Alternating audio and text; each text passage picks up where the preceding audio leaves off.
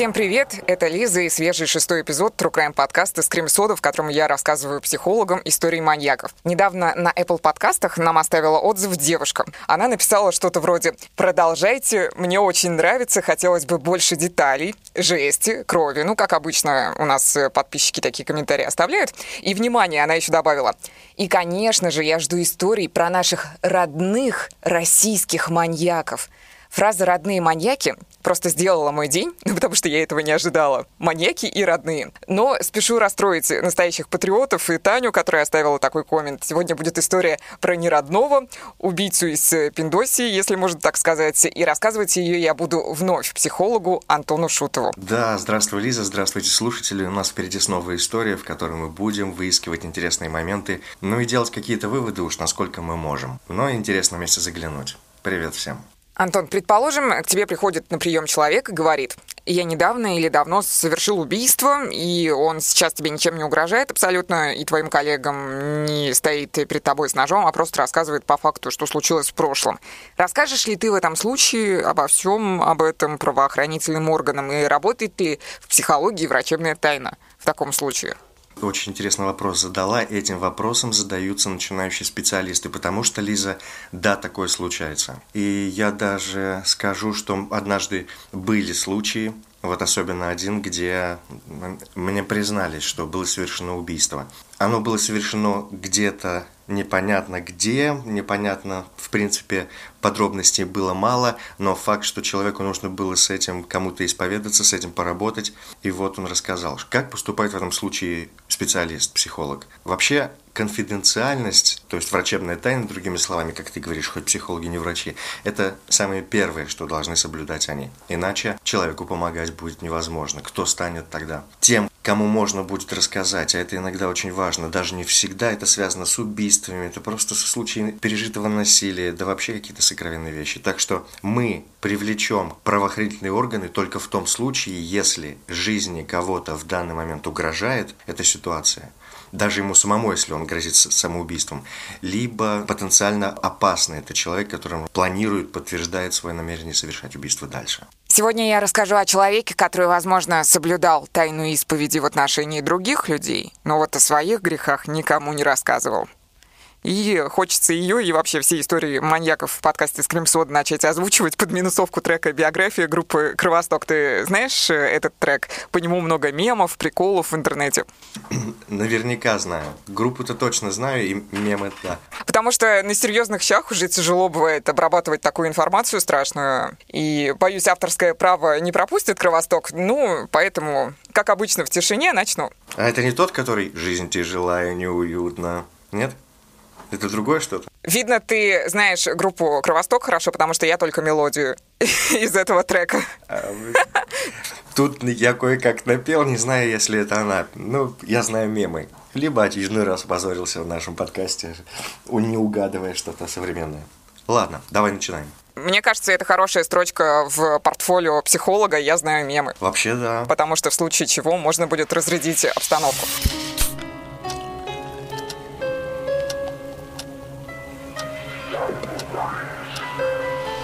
5 сентября 1913 года, Нью-Джерси.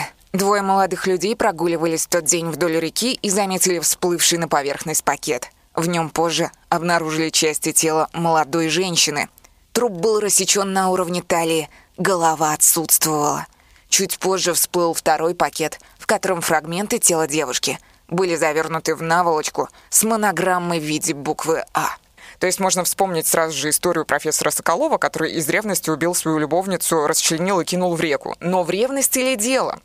Вместе с останками, чтобы утяжелить пакет и не дать ему всплыть на поверхность слишком рано, убийца поместил в наволочку большой кусок сланца, и речь не про тапочки, а про камень. Это серо-зеленый камень, редко встречался он в Нью-Джерси, а вот на Манхэттене был очень распространен. Именно поэтому в полиции решили искать маньяка в другом городе, в Нью-Йорке, а не в Нью-Джерси.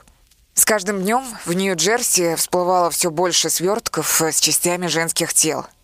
Правда, не тел, а всего лишь одного женского трупа, как потом оказалось. Все они принадлежали лишь одной даме. После анализа останков возникло предположение, что убитой могла быть молодая женщина до 30 лет, ростом 162 сантиметра и весом около 58 килограмм.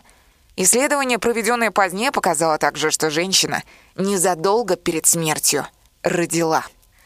Опознать тело из реки не удалось, и детективы сосредоточились на наволочке, в которую были завернуты останки. Ну, ты помнишь, там была буква «А» вышита. В результате оперативно-розыскных мероприятий удалось составить список заказчиков таких наволочек, а монограмма привела полицейских в одну из квартир на Манхэттене. Оказалось, что двумя неделями ранее некий Ханс Шмидт арендовал эту квартиру для своей молодой родственницы. Естественно, полицейские приехали в эту квартиру, которую Ханс Шмидт арендовал, и сразу заметили бурые пятна крови на обоях, которые убийца пытался безуспешно затереть. Шесть испачканных кусков мыла и щетка лежали у раковины, а в одном из ящиков на кухне обнаружили огромный нож мясника, который больше подходит для разделывания человеческой туши, нежели приготовления борща, что тоже напрягло полицию. К тому же детективы нашли носовые платки с вышитой буквой «А», как и на той наволочке, в которую были завернуты изначально останки жертвы.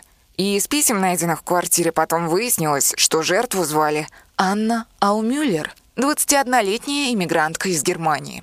Ненароком вспоминается песня «Она хотела бы продолжить жить на Манхэттене, но он оказался простым священником в церкви и к тому же прикончил ее». Одно «но». Только ли ее одну? Во-первых, хочется напомнить о том, что Анна была беременна, соответственно, он убил как минимум двух человек – ее и ее ребенка. А во-вторых, несмотря на отсутствие прямых доказательств, ему приписывают авторство еще двух жестоких убийств, ибо почерк уж очень был похож на убийство Анны Аумюллер. Еще две девушки были убиты в подвалах церквей до совершения этого преступления мною описанного, которым имел отношение к этим церквям уроженец Германии Ханс Шмидт. У меня был стереотип, что в Германии больше людей, склонных к психопатии или психопатии, не помню. Но потом я нашла страницу в Википедии, и она называется «Список стран по уровню умышленных убийств за год». Эта статистика меня очень удивила. Всего убийств в Германии, например, за 2016 963 штуки, тогда как в России за 15 тысяч. Ну и лидирует Мексика, там 24 косаря. Я объясню, почему у меня стереотип такой насчет Германии, дело даже не в Гитлере. Типичная немецкая семья 20 века, в моем представлении, это мясники мясники. Я сложила такой образ, э, скорее всего, из кинематографа, и мне поэтому казалось, что дети растут там в ярко выраженной атмосфере расчлененки, и в случае с маньяком Хансом Шмидтом, в принципе, все так и было. А какой ты фильм вспоминаешь? Какой-то конкретный не могу сказать, но первое, с чем у меня ассоциируется «Мясник», это фильм, который никак не связан ни с убийствами, ни с расчлененкой. Он веселый, добрый. Чарли и шоколадная фабрика. Там мальчик этот толстый из Германии объедался шоколадом. Угу.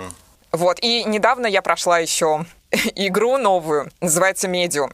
И она как раз-таки о том, что внутри э, людей монстры обитают, и всегда у этих монстров есть какой-то спусковой крючок, то есть насилие, пережитое в детстве. И один из этих персонажей, спойлер, он э, родом из Германии, и его отчим или отец был мясником. Дам комментарий по поводу Германии. Когда мы смотрим на Германию, на Австрию, которая находится рядом, там действительно как будто бы особый мир. И если мы вспомним начало прошлого века, то там вообще была такая невротическая, сгустившаяся атмосфера, декаданса, даже есть, как же вот, есть определение тому состоянию. Когда между э, Первой и Второй мировой войнами Германия приходила в психологический упадок, оттуда уезжали люди, там появляется фильм, вообще жанр целый, нуар. Нуар создан из депрессии Германии, когда режиссеры перебирались в Голливуд. Так, какие там фильмы рядом? Франкенштейн, Носферату, Симфония ужаса, то есть про Дракулу фильм. И постоянно действительно там присутствие. Потом кабинет доктора Каллигари, вот это все. Нам с тобой понравилось, потому что мы обсуждаем эти темы.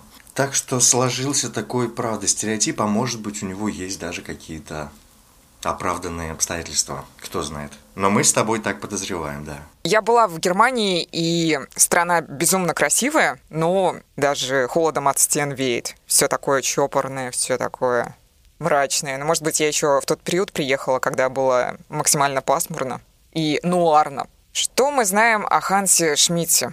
Он рос необычным ребенком, родился в немецком городе Ашефенбург в 1881 году и в детстве имел привычку проводить дни, наблюдая за умерщвлением свиней и коров на местной бойне. Однажды он отрубил двум домашним гусям головы и носил их в кармане и, в принципе, часто проявлял по отношению к животным жестокость. Также он был очарован римско-католическими ритуалами и даже во время детских игр изображал священника.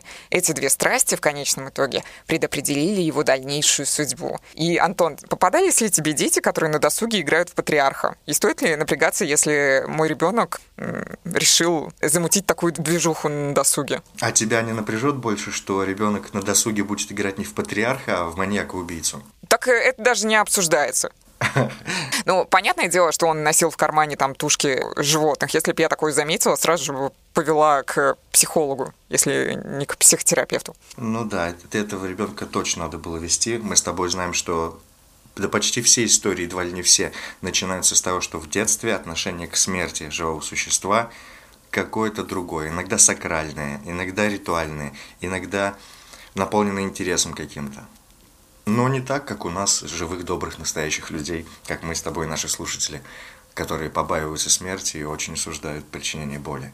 Ну да, если бы у меня был выбор не убивать насекомых в своей квартире, то я бы этого не делала, наверное. Но ты помнишь, что я убийца насекомых.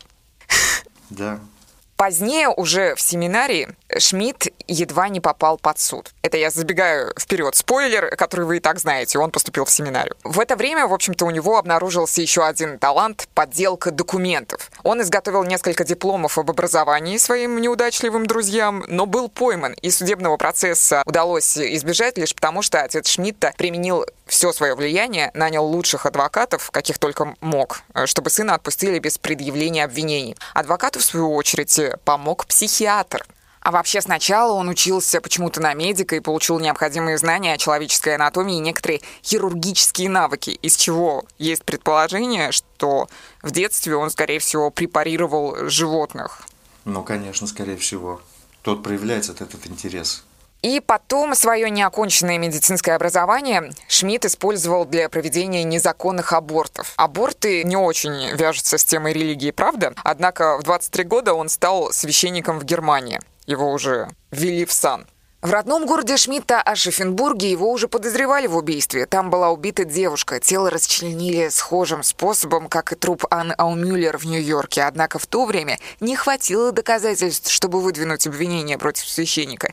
А еще Шмидт был повернут на сексе, причем жестко. Он был замечен в интимных связях с несколькими женщинами, потом пользовался услугами проституток и даже приставал к мальчикам-алтарникам. Это послужило причиной многих жалоб на него, и, чтобы с позором не лишиться наш Шмидт решил эмигрировать из страны в США. А в 1910 году в Америке была убита девятилетняя девочка по имени Алма Келнер. Ее тело было найдено погребенным в подвале церкви святого Иоанна, где ранее служил Шмидт. Преступник сжег тело, а предварительно попытался расчленить останки – Власти обращали внимание на Шмидта, но оформить свои подозрения в обвинении против католического священника не решались. За это убийство понес в итоге наказание церковный дворник по имени Джозеф Вендлинг, которого приговорили к пожизненному заключению. И в том, что виноват именно он, большие сомнения. В 1912 году, когда ему было уже за 30, Шмидт получил место в церкви святого Бонифация на восточной стороне Манхэттена. Там он и познакомился с той самой Анной Аумюллер, которая работала в этой церкви экономкой. И с Шмидтом ее связывали далеко не родственные отношения, как выяснилось. Напоминаю, что это та женщина, останки которой нашли в реке. 26 февраля 1913 года Шмидт женился на ней. Он провел самостоятельную секретную церемонию, мол, был и священником, и женщиной женихом. Два в одном. Тебя ничего не смущает? Угу. Сам себя женил, ничего себе. Да, однако позже, в том же году, она сообщила ему о своей беременности. Двойное палево. Шмидт знал, что его дни как священника закончатся, если станет известно, что якобы безбрачный католический священник женился и что его жена беременна. И он сделал ей аборт, так как у него было какое-никакое медицинское образование в прошлом. И я не знаю, когда именно он сделал аборт. То ли по сговору с ней, я так этого и не поняла, то ли уже в процессе. 2 сентября Шмидт перерезал горло Ани Аумюллер огромным мясницким ножом в квартире на Манхэттене, которую он арендовал для нее. Он готовился к убийству планомерно, об этом говорило все. 31 августа он купил нож и пилу, которые в полдень того же дня спрятал в спальне Аумюллер. Убивал жену Шмидт не в тот же день, нет-нет-нет. Он дождался подходящего момента. Только в ночь на 2 сентября 1913 года Шмидт решил действовать. И вот еще подробности. Он убил ее, пока она спала, перерезав горло ножом. Есть версия, будто Шмидт при этом пил кровь своей жертвы и совокуплялся с ее бездыханным телом. Затем он отпилил ее голову ножовкой и разрезал э, тело Анны Аумюллер пополам. Сложил останки в два мешка и сбросил их в реку. Тому времени, когда его взяли с поличным, он уже служил не там, где вспыхнул роман между ним и Аумюллер. От него избавились в церкви Бонифация с формулировкой «недостойное поведение», и вскоре он перевелся в Сент-Джозефскую церковь. Но его все равно нашли благодаря наволочке с буквой «А», которую, напомню, обнаружили в реке. И когда ему предъявили обвинение, Шмидт сначала говорил, что вообще не знает, кто такая Анна Аумюллер, но потом, увидев улики, сознался. Кстати, на суде всех поразил его ответ на вопрос, э, почему он убил Анну. Шмидт ответил, потому что я очень ее люблю. Короче, у этого католического зверя появилась не просто какая-то, а конкретная тактика выдать себя за сумасшедшего, и адвокат его инициативу с удовольствием поддержал. Адвокат на суде сказал, что его клиент был поглощен похотью крови и, следовательно, не ответственен за свои действия. И учитывая, что книга «50 оттенков серого» — это фанфик по сумеркам, фраза «похоть крови» нас как будто бы отсылает к этому, с позволения сказать, произведению. Для дачи показаний адвокат э, пригласил доктора, которого Ханс Шмидт э, якобы посещал вместе с Анной Аумюллер во время беременности. Вот, кстати, я не поняла, то ли они наблюдались по поводу беременности вместе, но вряд ли бы они стали ходить к психологу, да, ведь вместе? С учетом того, что священнику жениться было нельзя? Нет, могли. Могли ходить, потому что это как раз то время, где расцветает психоанализ, который захватил Европу. Рядом ходит Фрейд, рядом ходит Юнг уже. И, вероятно, тогда была организована система, все это было на слуху, как можно исследовать человеческую душу, препарировать какие-то ее моменты в ранних представлениях психоанализа. Так что вполне возможно, они могли бы ходить. Но тут говорится, что это выдавалось якобы за правду, что они посещали. Но человек бы составил большой интерес для психиатрии. Он соврал доктору, что является учителем музыки. Священником ведь нельзя было жениться. И позже правда вскрылась каким-то образом. Шмидт начал утверждать, говорить этому врачу, что любит Анну настолько, что готов отказаться от сана и жениться на ней. Опять же, это версия свидетеля не самого надежного, которого нанял адвокат Шмидта. И этот свидетель защиты еще говорил, что убийца всегда пребывал в диком возбуждении и вел себя странно у него на приемах. Например, мог вскочить со своего места, подбежать к скрипке, лежавшей в кабинете, сыграть на ней несколько аккордов, а потом оставить инструмент и вернуться обратно. Ну, вряд ли у гинеколога в кабинете есть скрипка, скорее у психолога. Поэтому, наверное, они лечили мозг вместе. Также свою шизу Шмидт пытался доказать во время бесед с психиатром перед судом. Он утверждал, что священником его нарекла сама святая Елизавета. Поздним вечером, когда Шмидт молился у своей постели, святая якобы явилась к нему и произнесла слова посвящения. В это время она излучала свет. Шмидт никому не рассказывал об этой истории, боясь, что его засмеют. Ну, до суда никому не рассказывал. И сказал, что над ним всегда смеялись и смеялись над подобными вещами, когда у тебя какие-то божественные э, проведения да, случаются.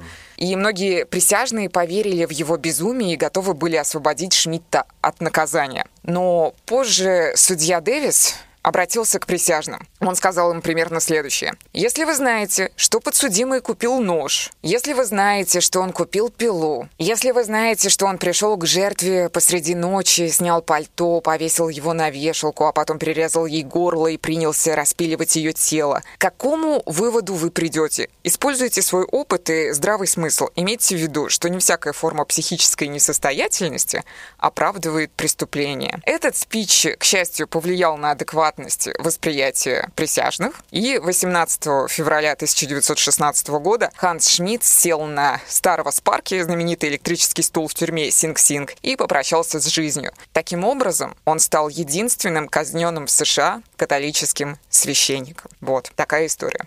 Это целый сюжет фильма. Я вообще уверен, что кто-то задумывался по этой биографии снять что-то. Или вообще, может быть, уже снято.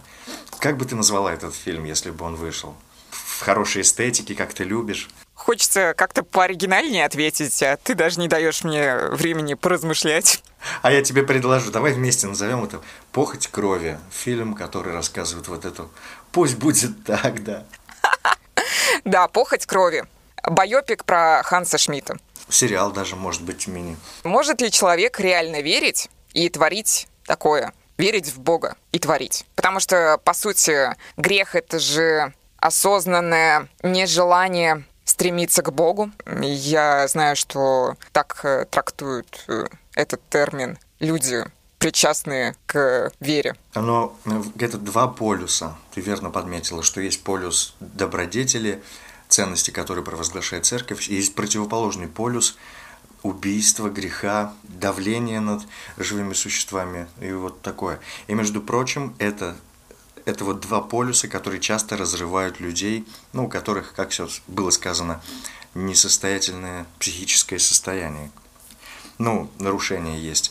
И очень часто в психозах возникают образы, связанные с церковью, у наших современников, у наших соотечественников в том числе.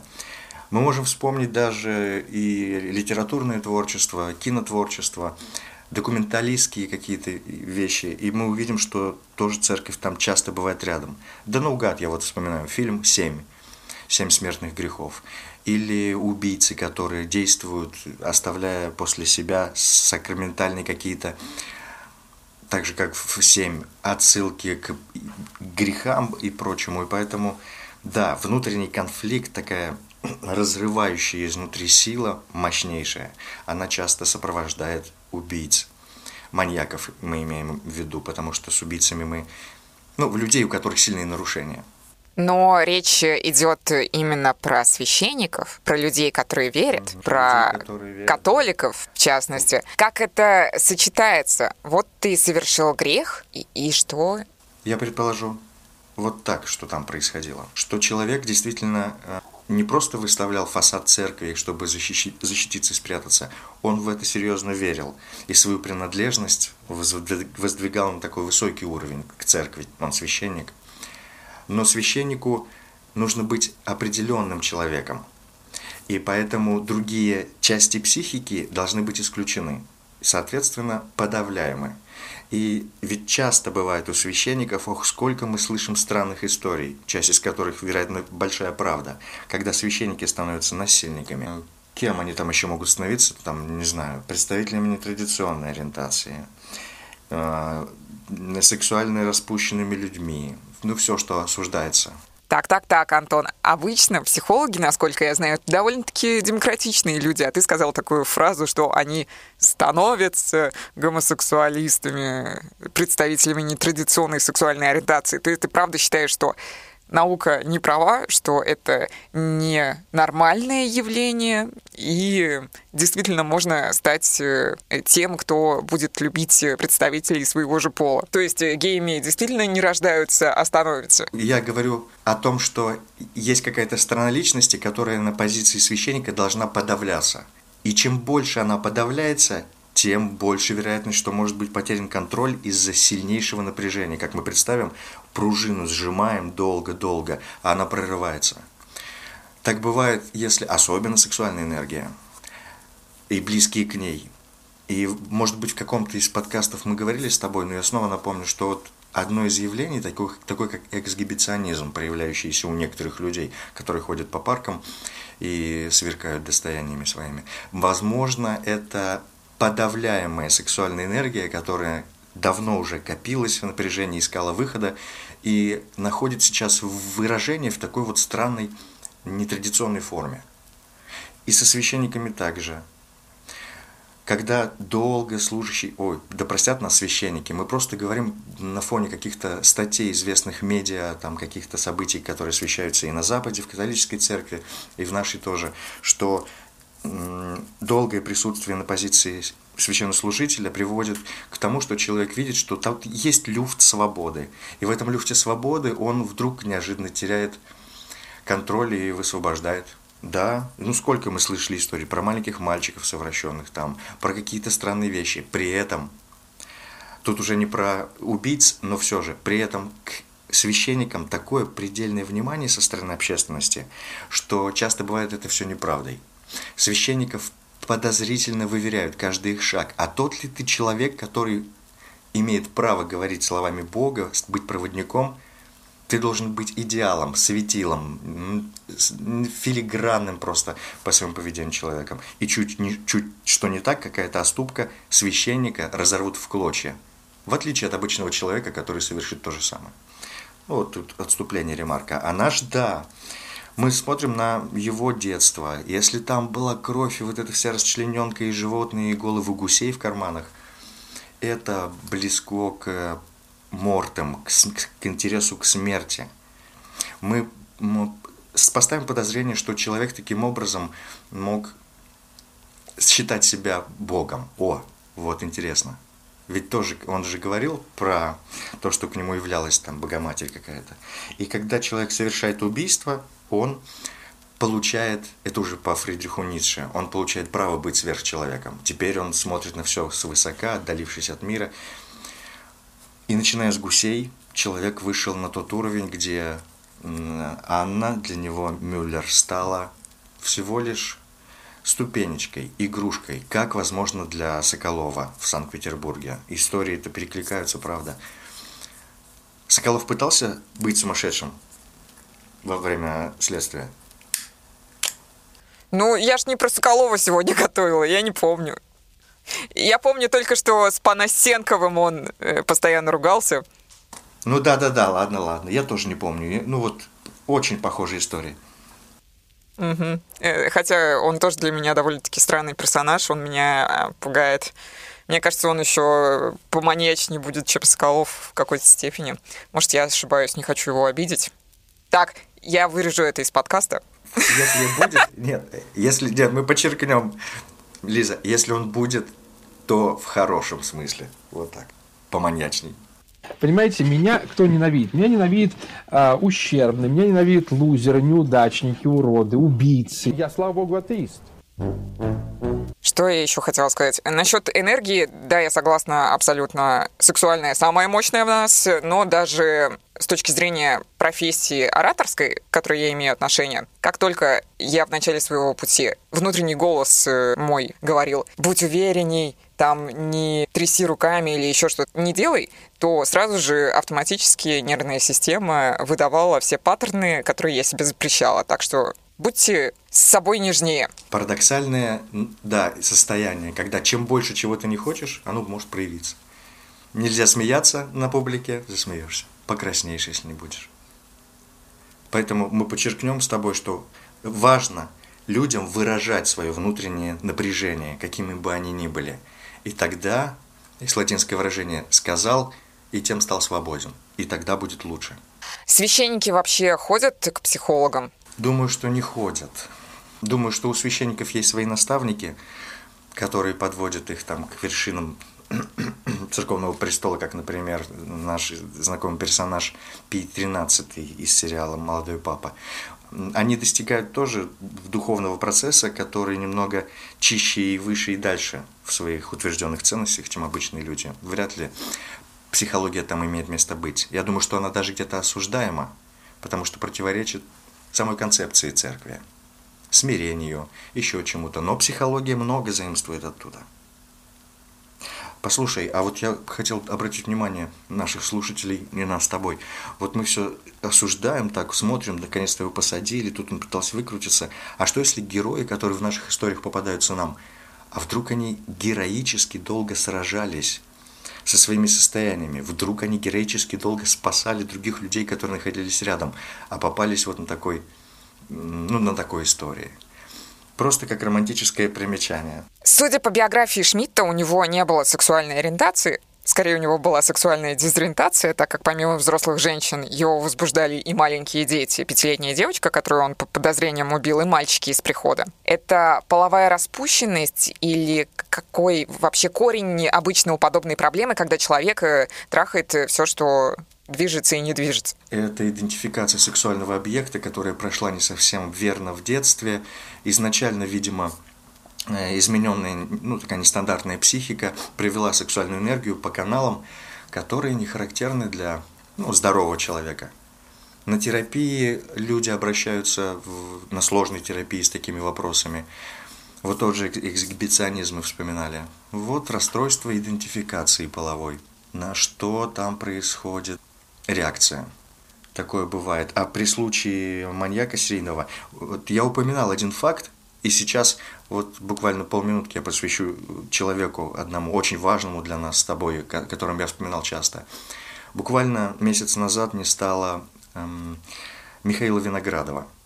Это ученый, исследователь маньяков, серийных убийц, исследователь, в том числе и людей, которые проявляли экстраординарные способности. Он работал в лабораториях правоохранительных органов, экспериментальных, где приглашались экстрасенсы для помощи следствию. Ну, как бы мы ни относились, он был в передаче «Битва экстрасенсов» экспертом когда-то. Это человек, вот, ученый, он, он настолько драгоценными знаниями владел, и его уход вот я проводил с большим сожалением. Так вот, он говорил, что у маньяков серийных часто проявляется один паттерн, где, в котором нарушение сексуального поведения сочетается с нарушениями жестокости в психике. С другими словами, он говорил, центр жестокости и центр сексуальности нарушены. Это один из первых определяющих факторов серийного маньяка-убийцы. Как думаешь, Шмидт женился на Анне Аумюллер, чтобы тупо получить секс, потому что британские нравы не давали ей лечь с ним в койку до брака? Ну, типа, он ее не мог уговорить, и поэтому решил провести этот липовый обряд. И она восприняла его как хотя бы какое-то оправдание для того, чтобы, грубо говоря, раздвинуть ноги перед ним. Почему он просто тогда не изнасиловал ее ради э, достижения своей цели, если это все-таки так? Ну, ты интересно мыслишь. А давай предположим, что это было не для того, чтобы ее запутать, обмануть, получить доступ, а что если это было э, моментом, когда его вера в то, что наступило новое время, новый он, теперь ну, открывает совсем другой мир. И что свадьба, пусть и тайная, это что-то важное для него, для нее. Он не рассчитывал, возможно, на убийство вообще. Просто так получилось, когда зверь вырвался наружу. А там произошло какое-то очень важное событие. Ведь «Я ее любил», — сказал он. И убил, да, как в той истории про я дедушку лопатой, да. Там может быть и так. Мне нравятся альтернативные ракурсы, и мы вот уже создаем другой сюжет. Но не хочется быть милосердным к маньяку. Британское общество э, времен Первой мировой, конечно, общество тогда этот кейс поразил. И поразило, в частности, то, что маньяк не просто сделал аборт, а, по сути, убил своего собственного ребенка. Ну и то, что священник сделал аборт, это тоже жесть. И, но если рассматривать конкретно тот факт, что он сделал аборт, то он был на месте многих женщин современных и женщин из прошлого, которые не готовы стать родителями. Поэтому чик-чик. Они также решают избавиться от плода, также осознанно идут на убийство, потому что для них их комфорт первичен. И Аумюллер Анну Шмидт тоже убил из-за угрозы потери своего статуса священника. И тут главный вопрос у меня вырисовывается, точнее, вереница этих вопросов. Он убивал, потому что для него все-таки был важен духовный сан, или же профессия была тупо прикрытием для этого Шмидта, чтобы он мог удовлетворять своих демонов? Типа на священника обычно не подумают, пойду-ка рясу натяну и буду творить страшные дела. Вот как ты думаешь? Он был каким-то третьим вариантом, мне кажется я уже говорил, что мне ближе видится, что он верил в то, что он делает в церкви, и статус священника для него был важен тоже в священном смысле, но он стал совсем другим священником, вот тем вероотступником, зверем. И вот эту линию свою он, я думаю, очень крепко представлял, и все объяснено там было четко. Ни прикрытие, не полное растворение как бы в церкви со всеми ценностями, а создание уже какого-то своего особенного культа, в котором он, может быть, ее наказал. Может быть, он ее отправил на небеса, как в одной из историй, там НЛО ждали, пока заберут. Все может быть там. Ну, я высказываю вот такую точку зрения. Есть еще один факт, который я пропустила, и после которого мысль о его якобы любви к религии, по-моему, у тебя улетучиться должна. Шмидту принадлежала еще одна квартира, помимо той, в которой он жил, и которую он арендовал Ане Аумюллер, в общем, ту, еще одну вторую или третью квартиру он использовал в качестве мастерской для изготовления фальшивых денег. Там находился действующий печатный станок и изготовленные купюры номиналом 10 долларов э, вполне сносного качества. Кроме того, он вошел в сговор с одним манхэттенским дантистом незадолго до убийства, с которым планировал совершить еще ряд убийств для завладения страховыми деньгами. Окей, помимо Ау Мюллер у нас есть еще две жертвы которые не доказаны, точнее, не доказано то, что девятилетнюю девочку еще одну женщину убил именно Шмидт, но этот факт, мне кажется, дает гарантию 99,9%, э, что он нехороший, что Шмидту было плевать на веру. Да, похоже, что так. Вот эти факты, они, конечно, добавили на чашу весов другую, что он либо переродился, либо изначально было все это прикрытием. А мы недавно обсуждали похожую историю тоже, где была организована целая подпольная связь, когда детей, помнишь? Секта. Да, секта. И. Э, к этому факту про деньги, конечно, на подходе то самое вступительное, которое ты рассказывала про его биографию, когда он начал подделывать дипломы еще в Германии – прежде чем приехать в США. Да. Кропотливость, въедливость, точность, возможность работать с мелким, медицина, криминальные аборты. То есть через это уже можно тоже добавить какие-то черты личности этого человека. Но он становится каким-то, конечно, да, грязным, страшным убийцей. Мне даже как-то страшновато, но на его месте могли бы оказаться как будто бы многие жестокие люди, которые просто делают свое дело – не размениваясь на что-то. И наркоторговцы, и организаторы подпольного черного теневого чего-то, криминального бизнеса, когда происходит убийство. Вот чем отличается современный петербуржец, который в 90-е годы, организовывая свое дело, застрелил двух человек. А потом ходил все еще годами с пистолетом в кармане и готов был совершить другие убийства. Он же тоже, по сути, выходит на путь, где переступил эту черту и не уверен, что вот он осуждает и вернется обратно на путь праведный. Как всегда, мы с тобой начинаем думать, а что, если все вокруг маньяки, а может быть и мы сами тоже. Есть прикольный видос, возможно, ты его встречал на просторах Ютуба, там известный диктор Чунишвили озвучивает книгу Пелевина. Я не помню, какая книга, но текст э, очень смешной. Там даже Чунишвили не выдерживает, начинает истерически ржать.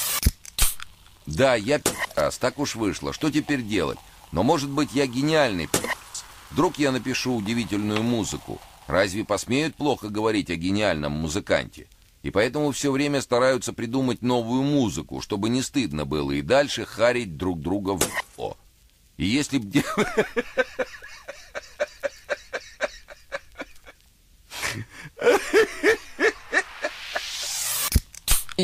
это вспомнила и подумала, что, возможно, у Шмидта и у подобных ему маньяков примерно такая же логика.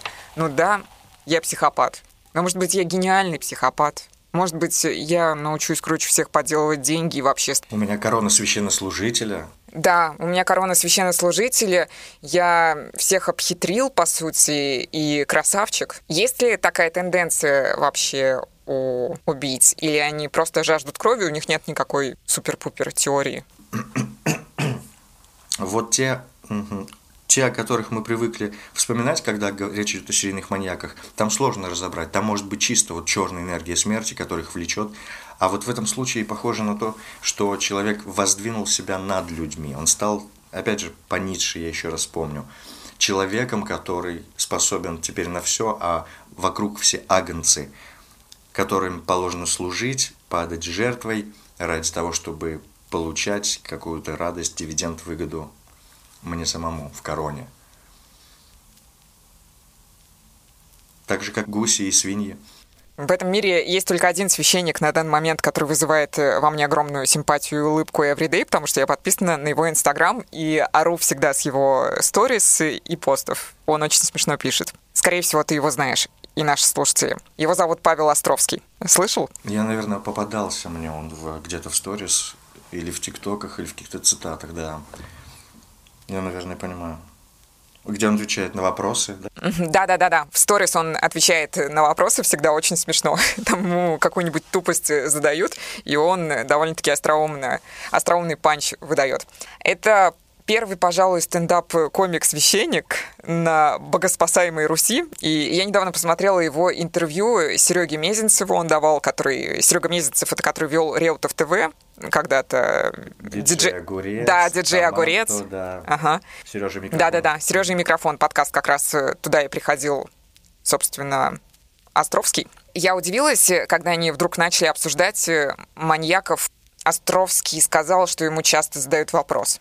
Если есть Бог, то почему появился Чикатило? И Островский ответил, что люди не хотят нести ответственность за коллективное зло. Чикатило, он не с Марса упал, у него были папа и мама, одноклассники, кто-то его обижал, кто-то бил, и не берутся с пустого места маньяки. Это его цитата почти дословная, а теперь э, я скажу, что я думаю насчет его слов. Я думаю следующее. Да, черт возьми, наконец-то кто-то высказал мысли, которые у меня постоянно маячит в голове. Меня очень бесит я же моралисты.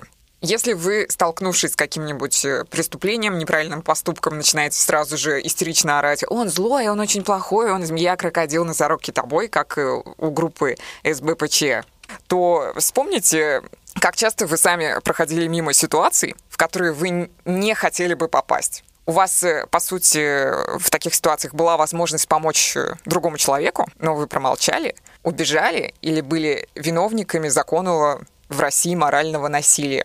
Возможно, я высказываю какие-то, какую-то жесткую позицию, и это не та реакция с точки зрения э, психологии, но, черт возьми, да, есть коллективная ответственность, и она должна обществом учитываться. Потому что у нас э, есть, э, витает в воздухе такая непрописанная типа истина, что мы якобы все рождаемся в равных условиях психологически. И дальше мы попадаем в общество, там в школе, или на работе, и происходит отбор. Типа посыл такой, все зависит только от тебя, происходит отбор, и ты должен его пройти. Но прикол в том, что некоторые находят э, по чистой случайности, как правило, поддержку в друзьях, Некоторые находят чисто случайно, потому что им повезло, поддержку в родителях, потому что у них адекватные родители, или еще в ком-то. Но я предполагаю, что все равно есть люди, которые самые триггерные, самые сложные, страшные моменты своей жизни не нашли эту поддержку.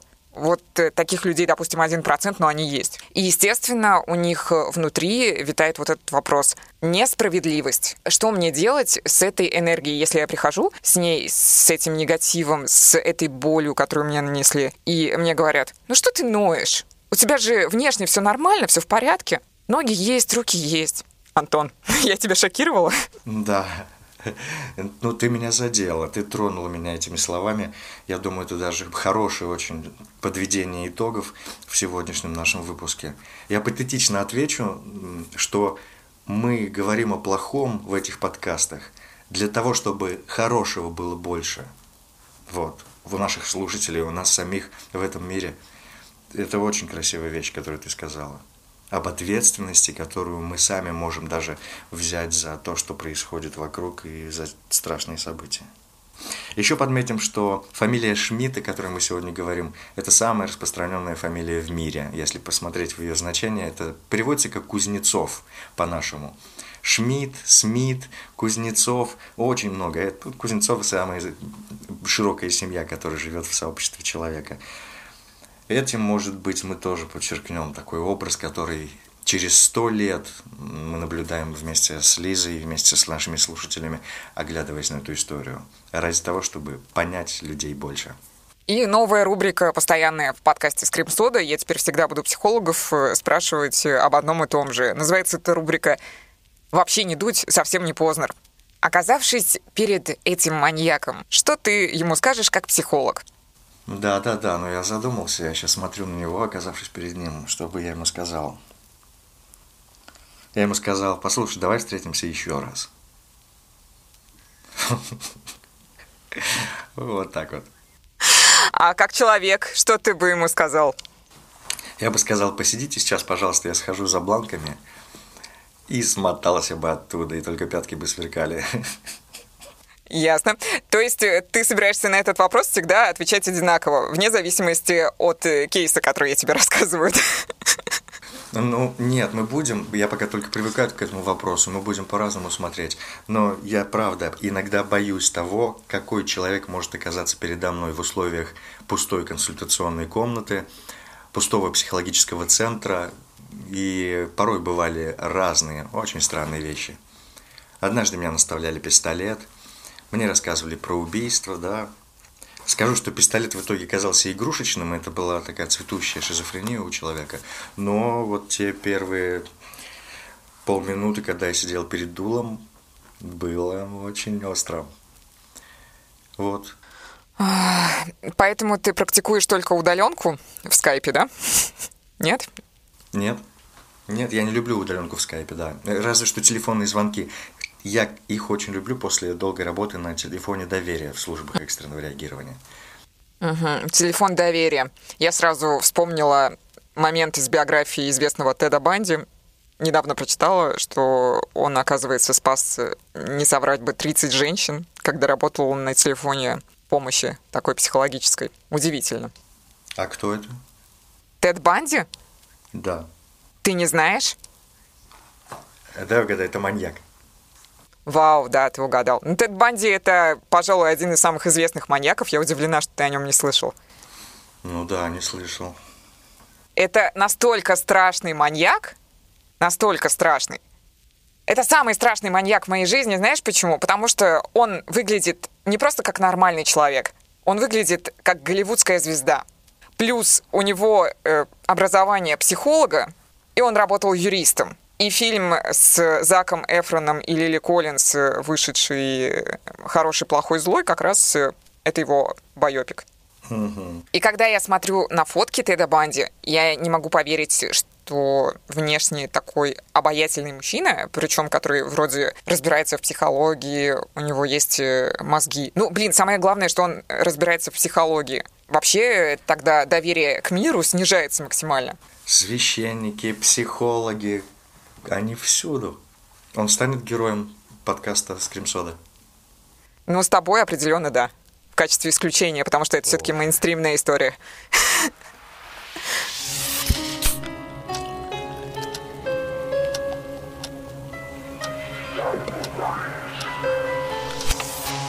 Ну надо же, это уже был шестой эпизод подкаста «Скрим Сода», который я делаю без донатов, исключительно на своем интересе и рассказываю психологам истории серийных маньяков-убийц. Сегодня мы познакомились с вами с неким Шмидтом, который был священником. Я начала искать, кстати, какой-нибудь фильм подобный про него, байопик, может быть, но ничего не обнаружила. Однако мне показалось, что, возможно, Ханс Шмидт чем-то похож на персонажа Роберта Паттинсона в фильме «Дьявол всегда здесь». Этот э, фильм вышел в 2020 году, снят классно, интересный сюжет, всем рекомендую. И, конечно же, ставьте оценки на Apple Podcast, Spotify, Google Podcast, Яндекс Музыки и на всех остальных известных платформах. А еще подписывайтесь на Инстаграм скрим нижнее подчеркивание сода нижнее подчеркивание подкаст для того, чтобы не пропустить все самое интересное. На сегодня все. Верьте в добро, потому что это самая классная инвестиция. Услышимся.